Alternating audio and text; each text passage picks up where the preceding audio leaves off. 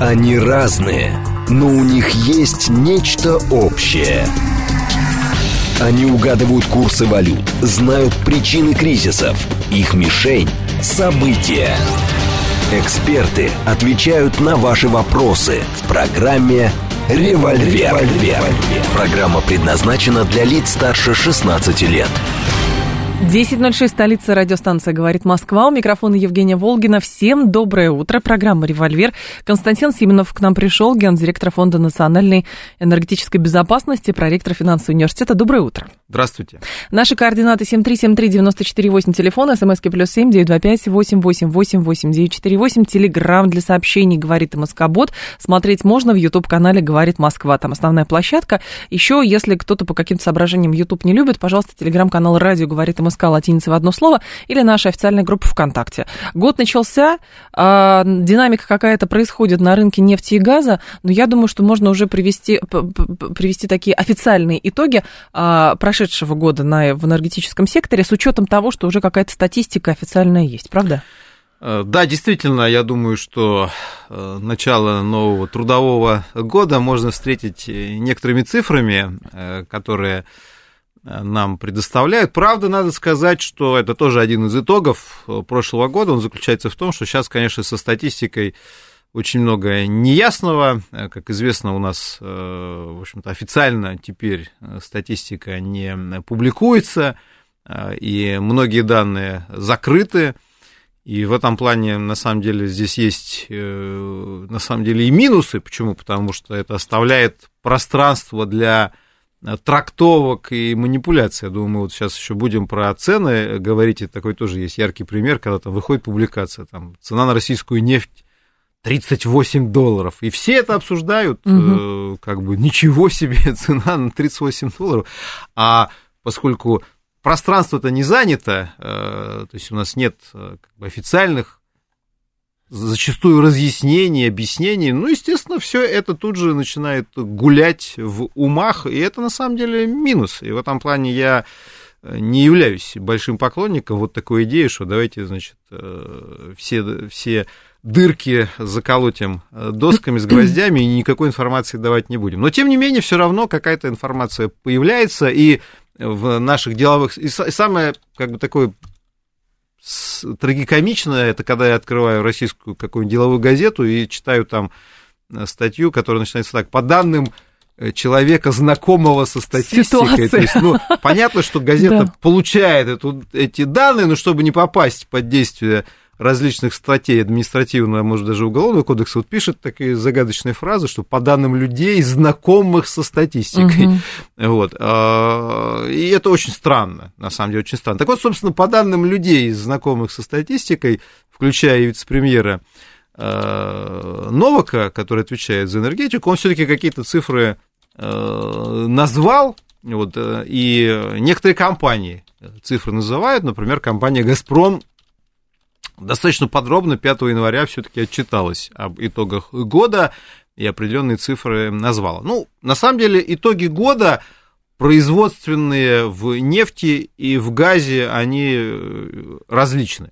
Э, по нефти у нас э, цифра, которую назвал Александр Валентинович Новак, 535 миллионов тонн угу. годовой добычи, на самом деле это даже рост примерно на 2% к уровню 2021 э, года. То есть это хороший результат э, на самом-то деле. Если мы посмотрим в целом 22 э, год, там были периоды такого шокового провисания, это прежде всего март, первая реакция на оперативные санкции, которые были введены, у нас там добыча в пике проваливалась на 7-8%, если угу. мы берем год к году. Но в целом мы видим, что ситуация по объемам исправилась к концу года. Еще раз повторяю, физически год к году мы закрыли примерно с ростом в 2%.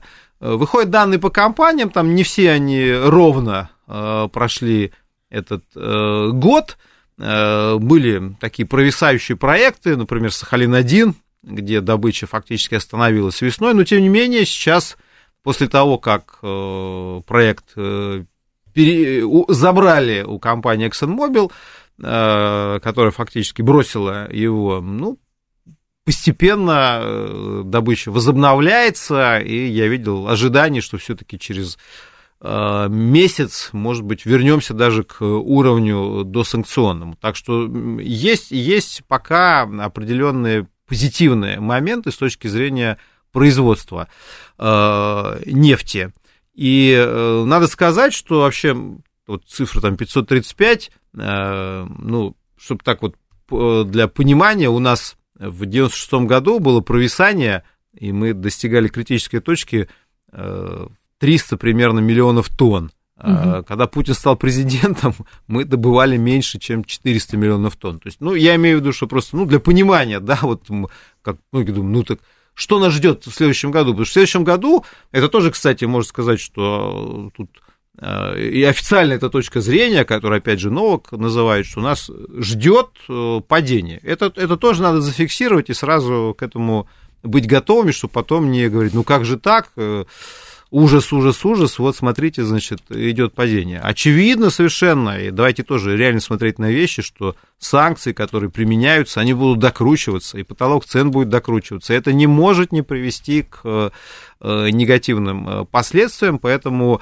в общем-то, официальный прогноз, э, который дается, и я, кстати, с ним согласен, вот с точки зрения, то есть здесь, здесь мои ожидания совпадают с ожиданиями правительства, что не всегда, кстати, происходит, но тем не менее в данном случае мы совпадаем, что где-то вот на уровне э, там, от 7 до 10 процентов может быть падение по нефтяной добыче в этом году. Э, собственно, вот опять же я привел цифру 20-летней давности, чтобы не было таких шокирующих эффектов. Угу. А скажут, ну что же такое, как же так, там вот добыча сокращается. На самом деле были и гораздо более худшие периоды в нашей недавней нефтяной истории. Так что, на самом деле, если мы удержимся на уровне там, 7-8% падения в этом году, это будет хороший результат, э, и он будет означать, что мы сохраняем и приток денег в казну, а самое главное, мы сохраняем наши позиции на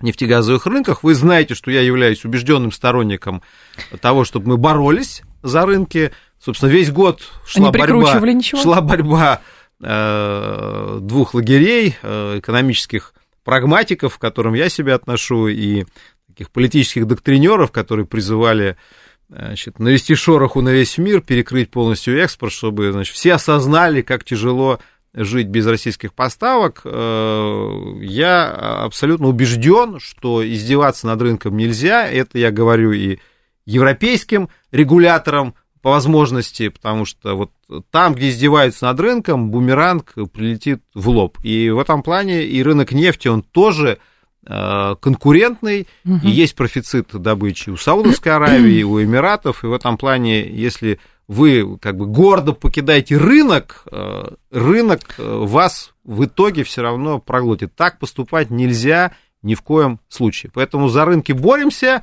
но трезво смотрим на вещи, ждем, вот, что где-то, надеемся, в пределах 10% а, удержимся с точки зрения а, падения добычи, но он будет, падение, оно будет, то есть это то есть заранее, заранее зафиксируйте и потом не говорите, что, что мы не предупреждали, когда пойдут цифры и начнется вот просто такая реакция чисто на цифры, да, там, то есть она, она обычно так и происходит.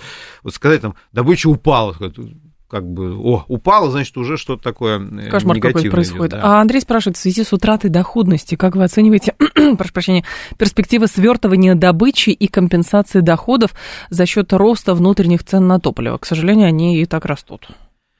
А, значит, э, давайте еще раз по вопросу. Э, в связи с утратой доходности. С утратой доходности. Ну, то есть потеря, так, потеря, потеря понял, да. на внешних рынках. И как вы оцениваете перспективы свертывания добычи в связи с утратой доходности и компенсации этой утраты доходности за счет роста внутренних цен на топливо?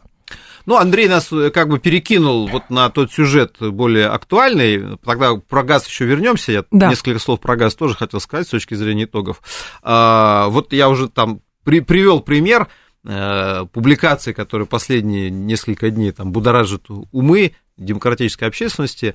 Буквально вчера Блумберг э, разнес э, новость Аргуса, что стоимость российской нефти в балтийских портах составила 38 долларов. Это вот прямой отсыл к тезису Андрея о доходности. Угу. Да?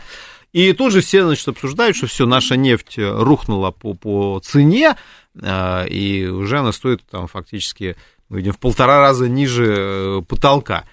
Э, на самом деле агентство Bloomberg за 2022 год написало очень много веселых новостей, и, в общем-то, к этому и надо относиться так, что, собственно, люди специализируются на том, чтобы умело, умело будоражить нас с вами. Я не исключаю, что какие-то поставки действительно могли осуществляться при ценах на уровне 40 долларов за баррель, но говорить о том, что э, вся российская нефть сегодня торгуется на уровне ниже 40 долларов, безусловно, это э, большое преувеличение. Это раз. Поэтому тут вот с точки зрения реальных цифр надо быть очень аккуратными. Опять же, возвращаясь к своему тезису, что когда российское правительство закрывает статистику, в этом есть обратная сторона, которая позволяет э, тому же Блумбергу, э, свято место пусто не бывает, заполнять эту пустоту вот такими историями, которые тоже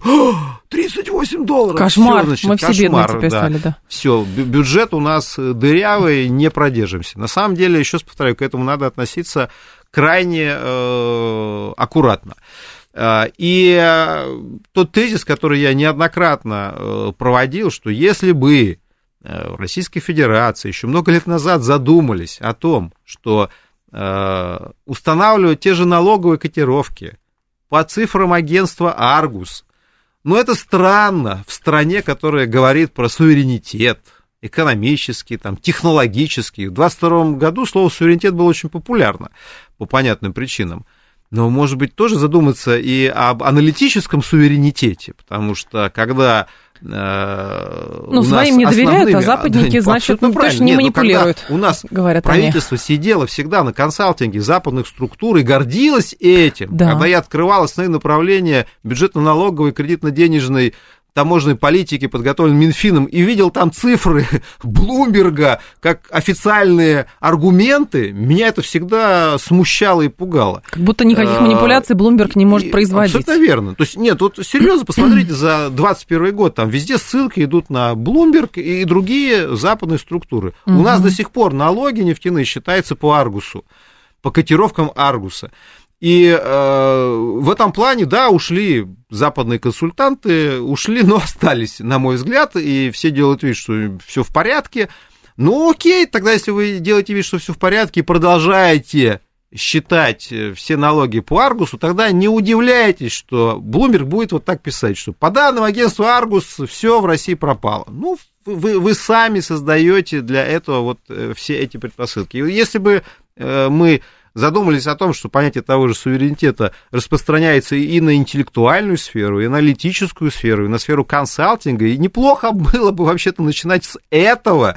А, вот тогда я думаю, что, может быть, ситуация и по-другому бы сейчас выглядела. А так, да, так э, готовьтесь к тому, что Bloomberg завтра напишет что-то еще, и это все будут обсуждать активно. Или Аргус напишет. Поэтому еще раз подчеркну, да, я уверен, что некоторые разовые сделки заключаются, но говорить о том, что средний уровень сейчас там цен такой, э, ну, на мой взгляд, это угу. преждевременно. Поэтому пос, посмотрим действительно, как эта ситуация будет развиваться. Но то, что скидки есть, это очевидно, это элемент борьбы да за рынок, это элемент перенаправления, тоже глупо это э, довольно отрицать, довольно глупо это отрицать, поэтому, собственно, мы этого с вами и не делаем. А по поводу того, что потеря доходности будет компенсироваться ростом цен да, на значит, внутреннем рынке. Э, что, что касается потери доходности, ну, на самом деле, тоже такой интересный сюжет – а какова э, себестоимость э, российской нефти? То есть вот до какого уровня мы можем позволить себе падать?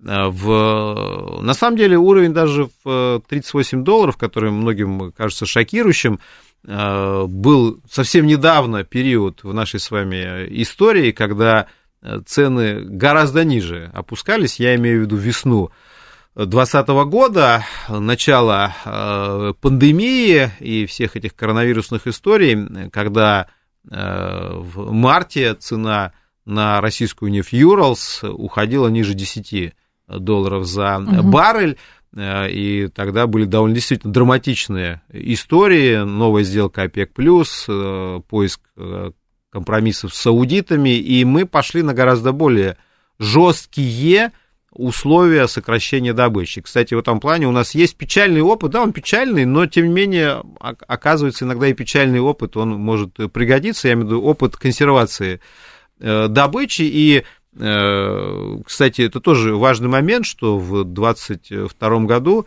мы все-таки вернулись на допандемийные уровни добычи, то есть в этом плане тот прогноз, который, кстати, тоже Блумберг активно делал, что Россия сейчас идет, ну тогда, я имею в виду, сейчас, в смысле, тогда, в 2020 году, на сокращение производства, и она уже не вернется к прежним уровням, потому что в Сибири консервация, бетонирование, катастрофа, развал, значит, все, тогда фактически реально прогнозировали конец э, российской нефтяной индустрии, его прогнозировали э, и весной 2022 года, я прекрасно помню эти прогнозы, что экспорт упадет на 30-50%, развал и катастрофа, э, там 2-3 миллиона баррелей суточной добычи будут потери и так далее. Но вот сейчас нас ждет новый этап вот такого, он, точнее, не то, что ждет, он уже наступил, новый этап прогнозирования тем, ну, теперь точно у вас все пропало, еще ждите 5 э, февраля, ну, мы все ждем 5 февраля, на самом деле это новый этап э, санкций. Напомню, что с 5 февраля вступает в силу запрет на поставки морским путем и нефтепродуктов в Европейский Союз и распространение принципа потолка цен на нефтепродукты. Это тоже, кстати, интересно. Я вот все жду там какой там по всем нефтепродуктам будет какая-то таблица опубликована этого потолка, потому что очень долго на сырую нефть согласовывали этот потолок, и это все достаточно драматично было, а здесь целая целая линейка нефтепродуктов, и у каждого своя цена, есть дизель, есть газойл, бензин, то есть в этом плане, ну, подождем. Э, вот сейчас э, я думаю, что у европейских, у американских чиновников тоже такая горячая угу. пора, нужно эти санкции переводить на более понятный экономический язык. Так вот, собственно, возвращаюсь, возвращаюсь к, к теме себестоимости. Угу. Вообще вот Министерство энергетики так грубо оценивает себестоимость добычи с доставкой в порт там тоже, например, Усть-Луга или Приморск, про который Блумберг пишет, ну, грубо в 20 долларов за баррель. Я лично считаю, что эта оценка, конечно, высоковата даже. Почему? Потому что она включает в себя такую загадочную величину, как э, капитальные затраты. Но, например, в Западной Сибири капитальные затраты были понесены еще в советское время.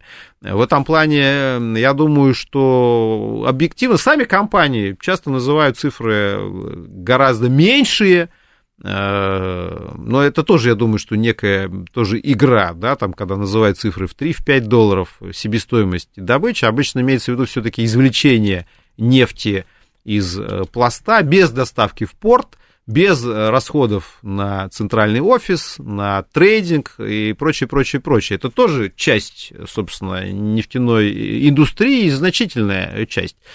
Поэтому я бы все-таки Э, наверное, оценивал бы реально э, вот ситуацию. Ну, просто еще раз говорю, есть такие завышенные оценки, куда по, по экономической, опять же, вот как западный консалтинг учит, значит, как да. вам надо посчитать капексы, опексы. Значит, а если капекс у тебя в 70-м году был прошлого века, что с ним делать? Ну, все равно по модели давай включай.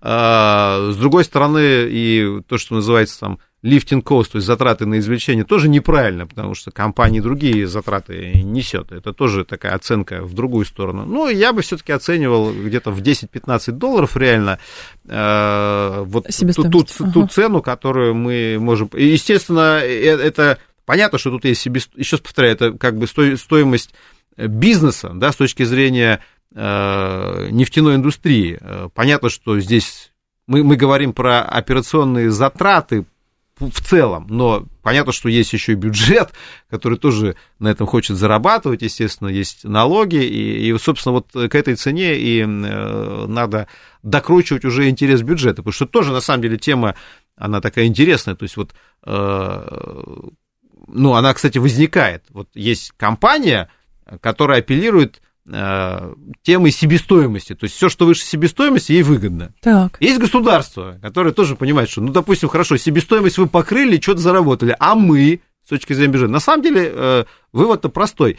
Э, у нас сейчас налогообложение, это то, что называется большой налоговый маневр, Суть его, на самом деле, здесь государство, кстати, очень мудро подстраховалось. Вот в чем суть э, налогового большого маневра? Она очень простая. Раньше основным налоговым инструментом изъятия рентных платежей была экспортная пошлина.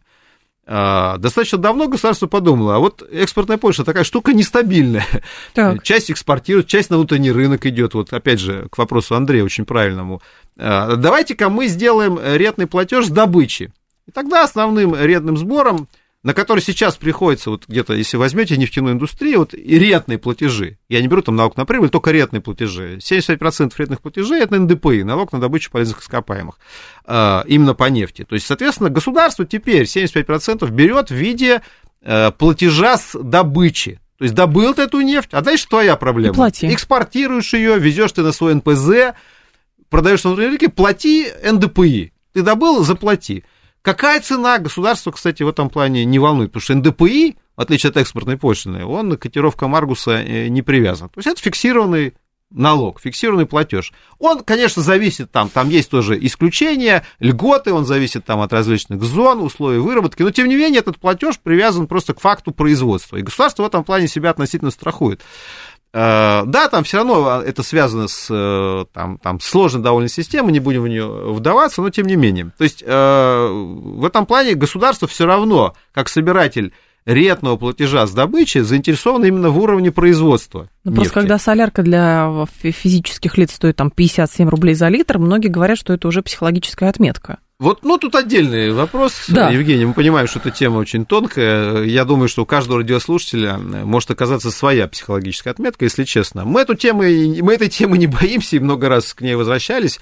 Э, в этом плане ну, мой прогноз очевидный. Нас, э, ну, надо ждать, безусловно, определенного роста цен на внутреннем рынке.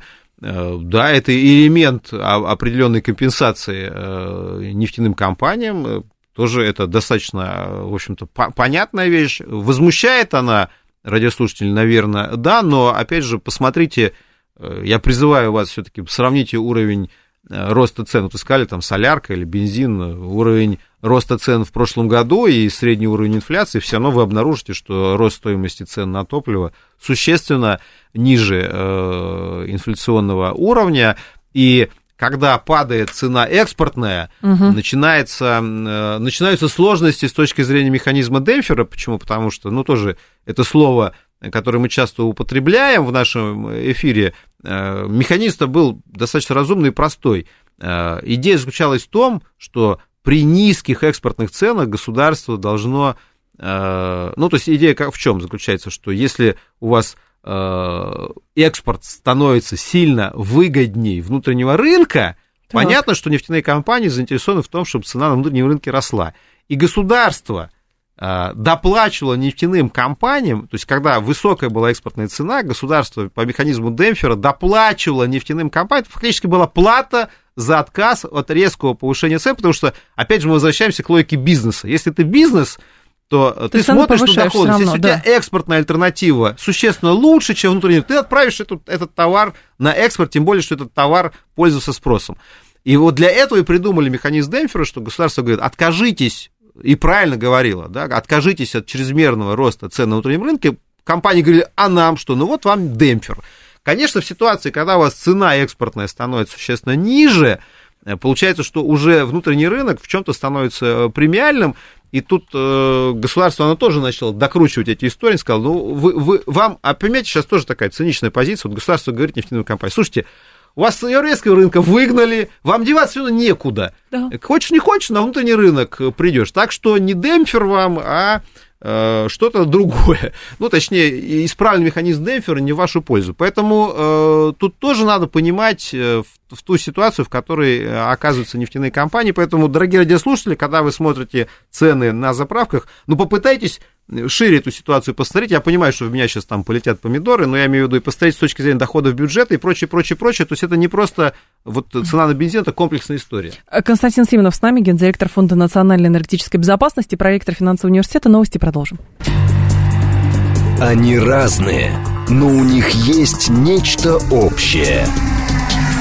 Они угадывают курсы валют, знают причины кризисов. Их мишень – события. Эксперты отвечают на ваши вопросы в программе Револьвер. 10.36, столица радиостанция «Говорит Москва». Продолжаем. У микрофона Евгения Волгина, Константин Симонов с нами, глава, э, глава Фонда национальной энергетической безопасности, проректор финансового университета. Про нефть и газ говорим. Ваши смс-ки вижу, в частности, тут слушатель говорит, а тут сообщали, что Катар готов полностью заменить Российскую Федерацию, видимо, в поставках газа для европейского рынка. И мы с вами возвращаемся к нашим же темам, которые мы в течение 2022 года обсуждали. А вам приходилось развенчивать мифы по поводу того, что другие страны в полном объеме, в одиночку, например, способны заместить те объемы, которые Россия поставляла в Европейский Союз, а именно 150 миллиардов кубометров. А, ну, давайте действительно э, перейдем теперь к газовому сюжету, и я предлагаю тогда э, по традиции первой половины передачи начать с некоторых статистических давайте. итогов года. Вот вы знаете, ситуация в нефти и в газе оказалась э, довольно противоположной. Почему? Потому что, как мы уже сказали, с точки зрения нефти и добычи мы стресс 2022 года выдержали очень хорошо, но в 2023 году нас ждут проблемы. Так вот, в газе уже в 22 году начались проблемы, и поэтому 23 год уже не так страшен, потому что многое из э, неприятного, честно говоря, уже угу. случилось в 22 году. На самом деле это легко объяснимо. Почему? Потому что э, основной способ перевозки нефти это море, соответственно, с точки зрения перенаправления, конечно, э, морской танкер перенаправить проще. Основной способ доставки газа до европейского рынка это труба. В этом, опять же, э, то есть, на самом деле, схема, когда там говорят, ну как же, зачем же? Так, слушайте, ну это все работало 50 лет, уже давно 150 раз окупилось, так что не переживайте. Но с точки зрения, конечно, текущего перенаправления оперативного, Э, да, понятно, что труба это не, не макароны, ее там не перекинешь слева на, направо, и в, это, в этом причина тех э, действительно итогов непростых, которые уже в 2022 году э, наблюдались. Соответственно, «Газпром» оценил поставки в дальнее зарубежье примерно в 100 миллиардов кубометров в прошлом году. Но на самом деле дальнее зарубежье, туда есть и страны, э, которые активно продолжают потреблять российский газ, например, Турция, которая является теперь крупнейшим рынком э, сбыта для э, российского газа. Так что наши потери на европейском рынке там, можно предварительно оценить где-то в 75 миллиардов кубометров газа. Это достаточно существенные объемы, и это вот э, как раз э, выталкивание нас с данного рынка, которое мы наблюдаем. Про Катар э, скажу, безусловно, несколько слов, но, кстати, можно уже начинать и про Катар говорить, потому что идут предварительные итоги и с той стороны, собственно, цифры есть, что по предварительным оценкам, опять же, Соединенные Штаты и Катар заняли э, первое, второе место, примерно с одинаковыми показателями, на уровне чуть больше 80 миллионов тонн так. А, экспорта а, жиженного газа в мире. А, на самом деле, если вы переведете миллионы тонн в более понятные нам миллиарды кубометров э, и посмотрите, сравните экспорт Соединенных Штатов с, трубо, с трубопроводным экспортом России, вы обнаружите, что Соединенные Штаты нас впервые обошли.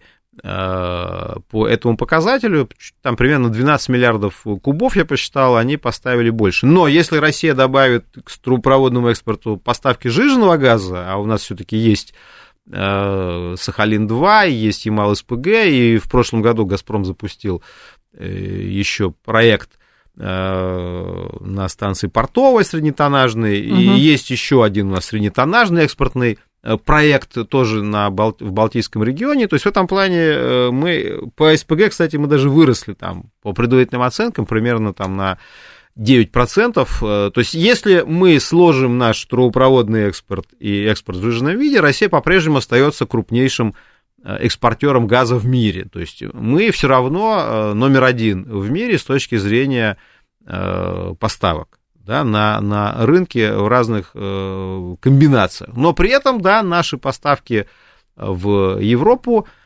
проиграли в этом году Соединенным Штатам. Это произошло впервые в истории, и это, собственно, конечно, крупный политико-энергетический успех э, Соединенных Штатов.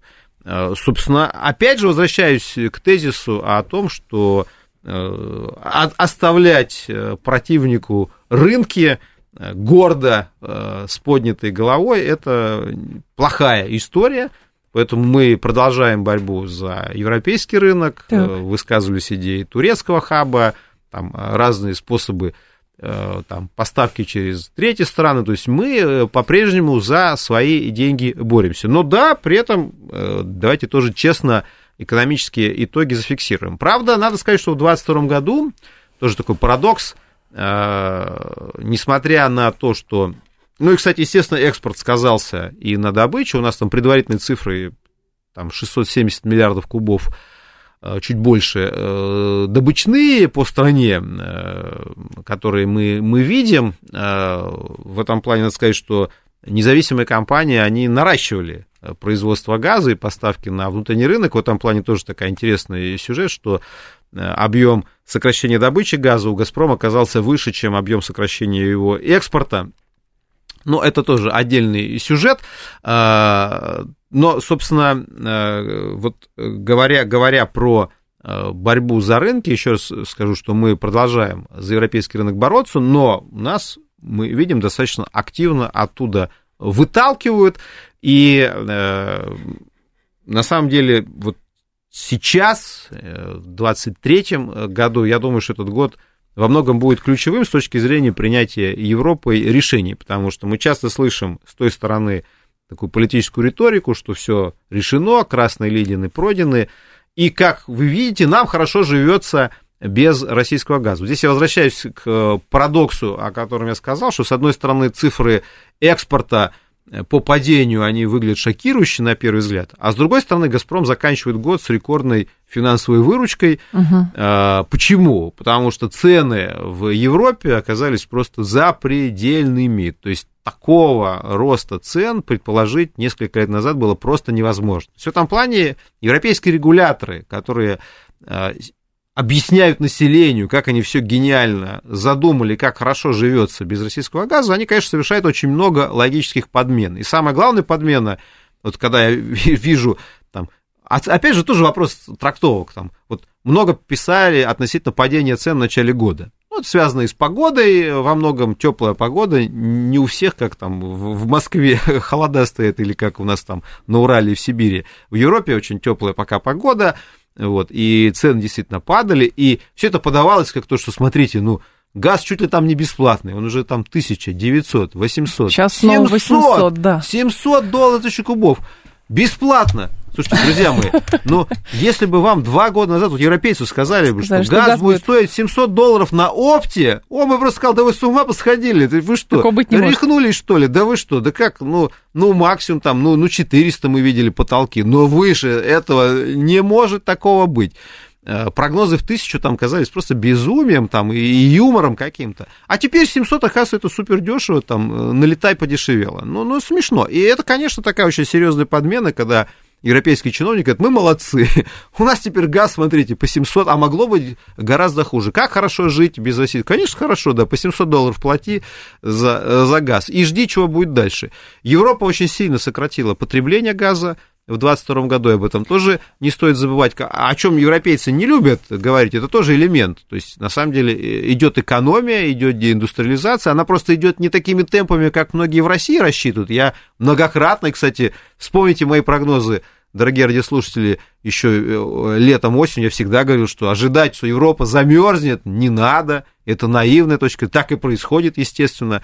Поэтому не нужно делать э, заранее нереалистичных прогнозов, тогда у вас не будет и горьких ожиданий. Но при этом, конечно, последствия для европейской экономики все равно носят достаточно чувствительный и драматичный характер. И получается так, что да, какие-то альтернативы находятся, и прежде всего с точки зрения американских Э, поставок. Причем тоже интересно, что во многом этому способствовали китайцы, э, у которых были контракты с американскими поставщиками и которые предпочли заработать на европейцах э, денег, перепродавая им этот газ.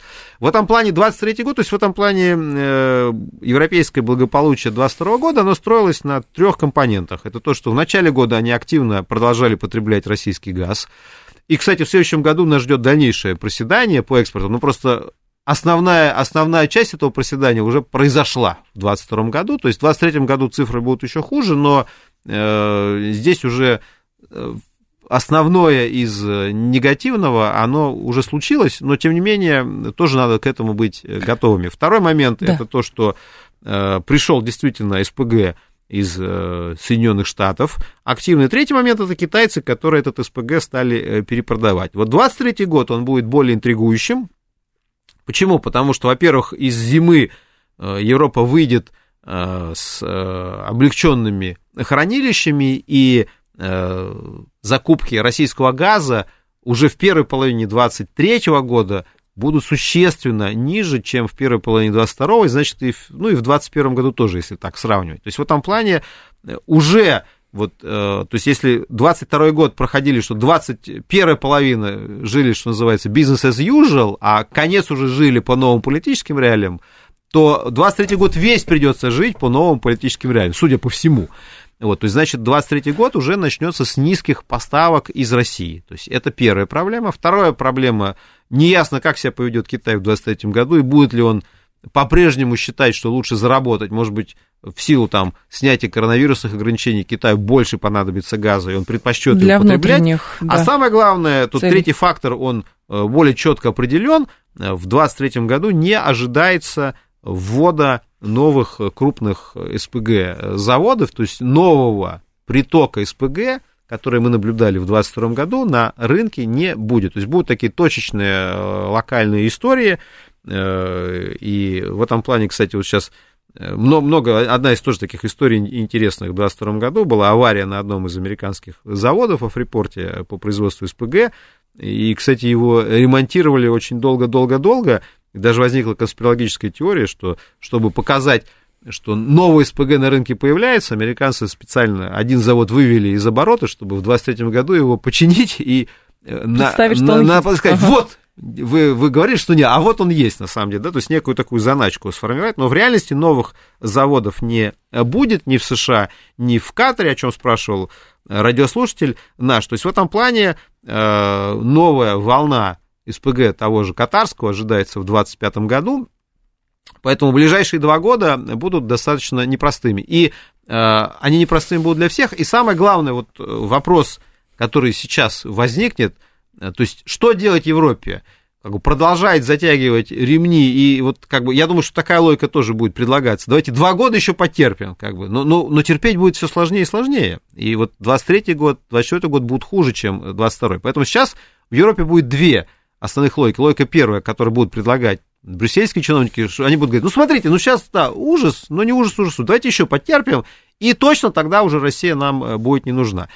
Э, и другая логика, когда э, европейская индустрия будет говорить, слушайте, но уже терпеть сложновато, заводы переезжают в Америку, разница в опте в Европе и в США, даже при этих супер низких в кавычках ценах по 700, все равно там в 6-7 раз в пользу Америки. Ну, тяжело, но сколько можно ставить над нами эксперименты? И, и, зачем вот эти все самые истязания нужны? И вот это действительно будет достаточно Э, интригующим и любопытным э, моментом. И опять же, когда мы говорим про э, там, замещение угу. российских поставок, тоже надо понимать, вот Соединенным Штатам они тоже, естественно, там пытаются в этом празднике принять участие, но тоже нужно принимать инвест-решения.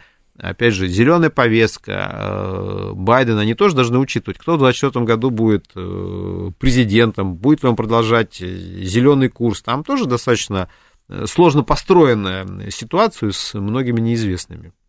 А, ну, как раз про зеленую энергетику. Помните, был тезис не так давно высказанный, что европейцам а, нужно продержаться 2-3 года а, вот в таком состоянии, в котором они сейчас пребывают, параллельно развивая зеленку, и если через 3 года они увидят качественный рывок в зеленой энергетике, они тем самым докажут, что действительно есть процесс замещения Э, углеводородного а, топлива, и вот, пожалуйста, зеленая энергетика. Ну, на самом деле, это вот тоже такой действительно сюжет, то есть вот... Э, это сейчас, же звучит. Сейчас, будет, сейчас, да, сейчас вот, я об этом говорю, что сейчас будет две вот точки зрения в Европе э, доминировать, то есть первая точка зрения, еще чуть-чуть потерпим, и начнется новый прекрасный мир, то есть надо поголодать еще два года, и тогда всего у нас будет э, вдоволь.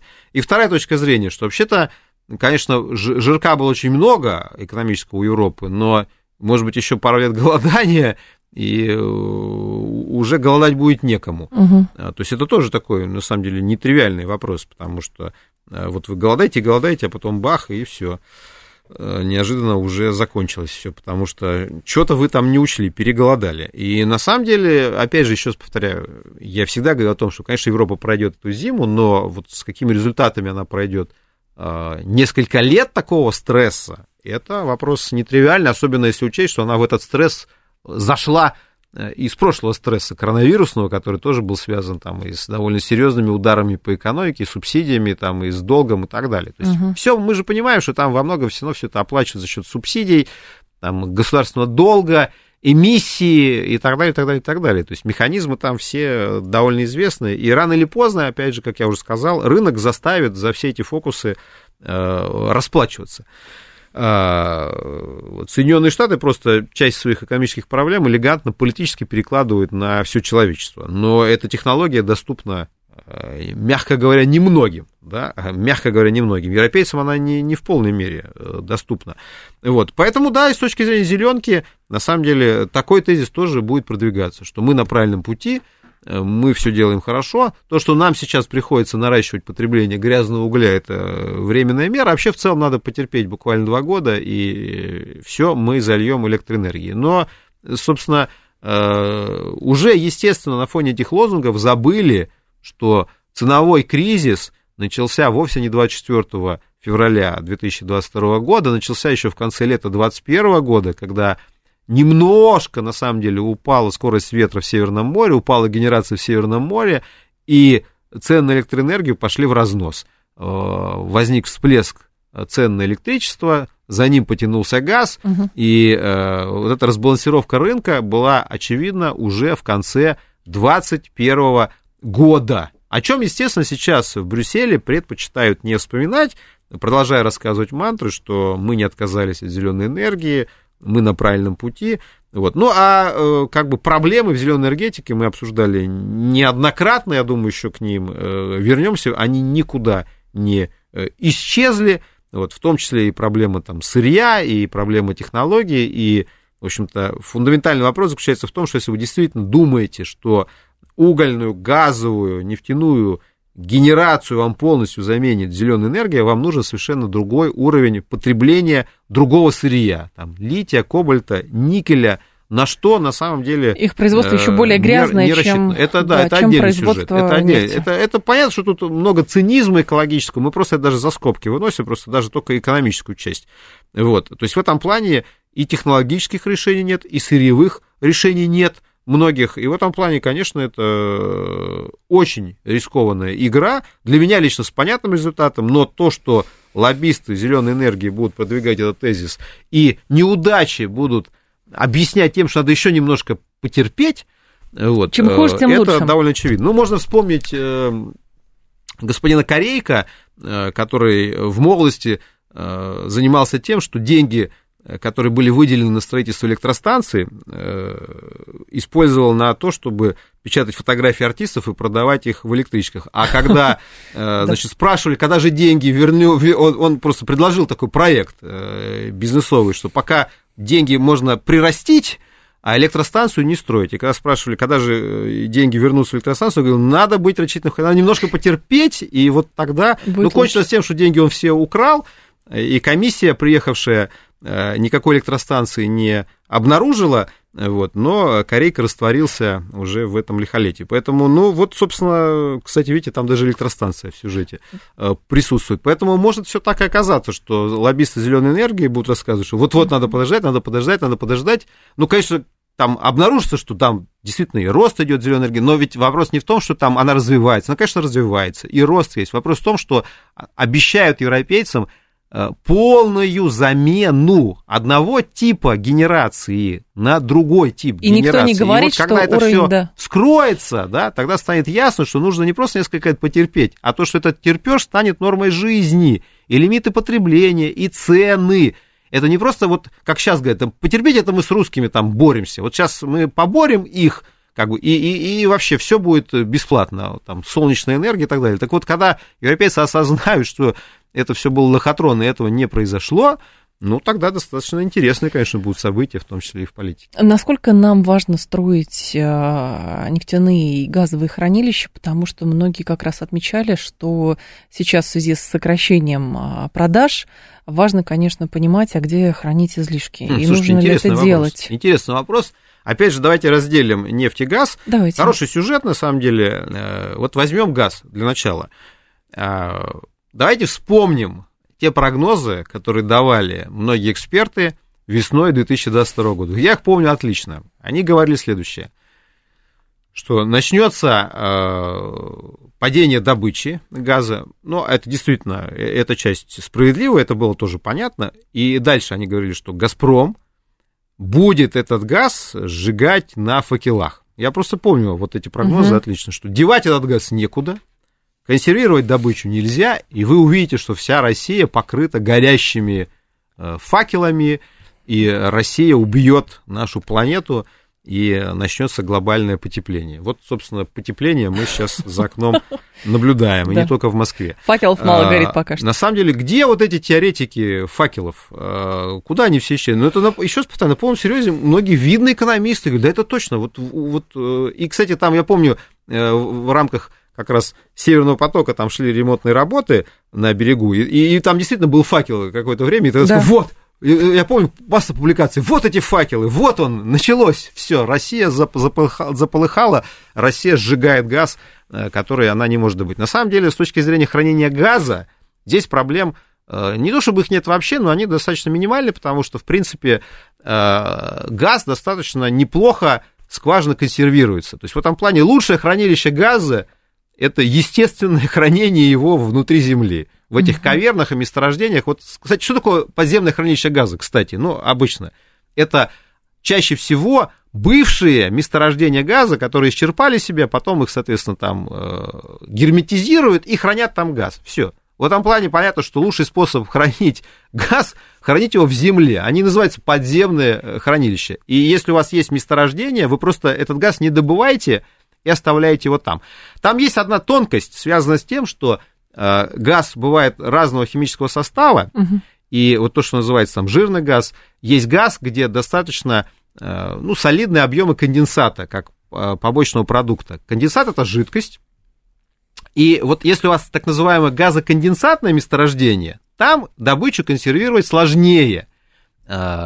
И в этом плане, ну, на самом деле, у «Газпрома» много так называемого сухого синоманского газа, и поэтому я думаю, что, собственно, консервация добычи, она в основном будет происходить в старых центрах добычи, над Импуртазовской проекте, что и происходило в 2022 году.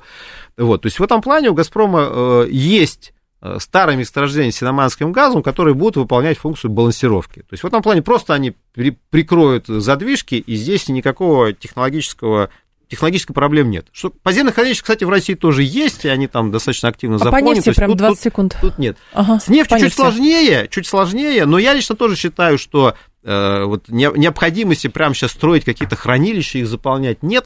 Опять же, возвращаясь к тому тейсу, который я уже обозначал, вот когда в 2020 году мы выполняли эту сложную сделку, вторую ОПЕК+, Мгм. плюс все тоже говорили, забетонировать, законсервировать, потом не вернемся. Оказалось, можно. То есть в этом плане считаю, что лучший способ хранить и нефть тоже, это хранить их в месторождениях. Как оказалось, технологии консервации скважин с последующей их реанимацией существуют. Константин Симонов был с нами, гендиректор Фонда национальной энергетической безопасности, проректор финансового университета. Спасибо большое, Константин, ждем вас снова. Далее информационный выпуск. В два часа к вам вернусь.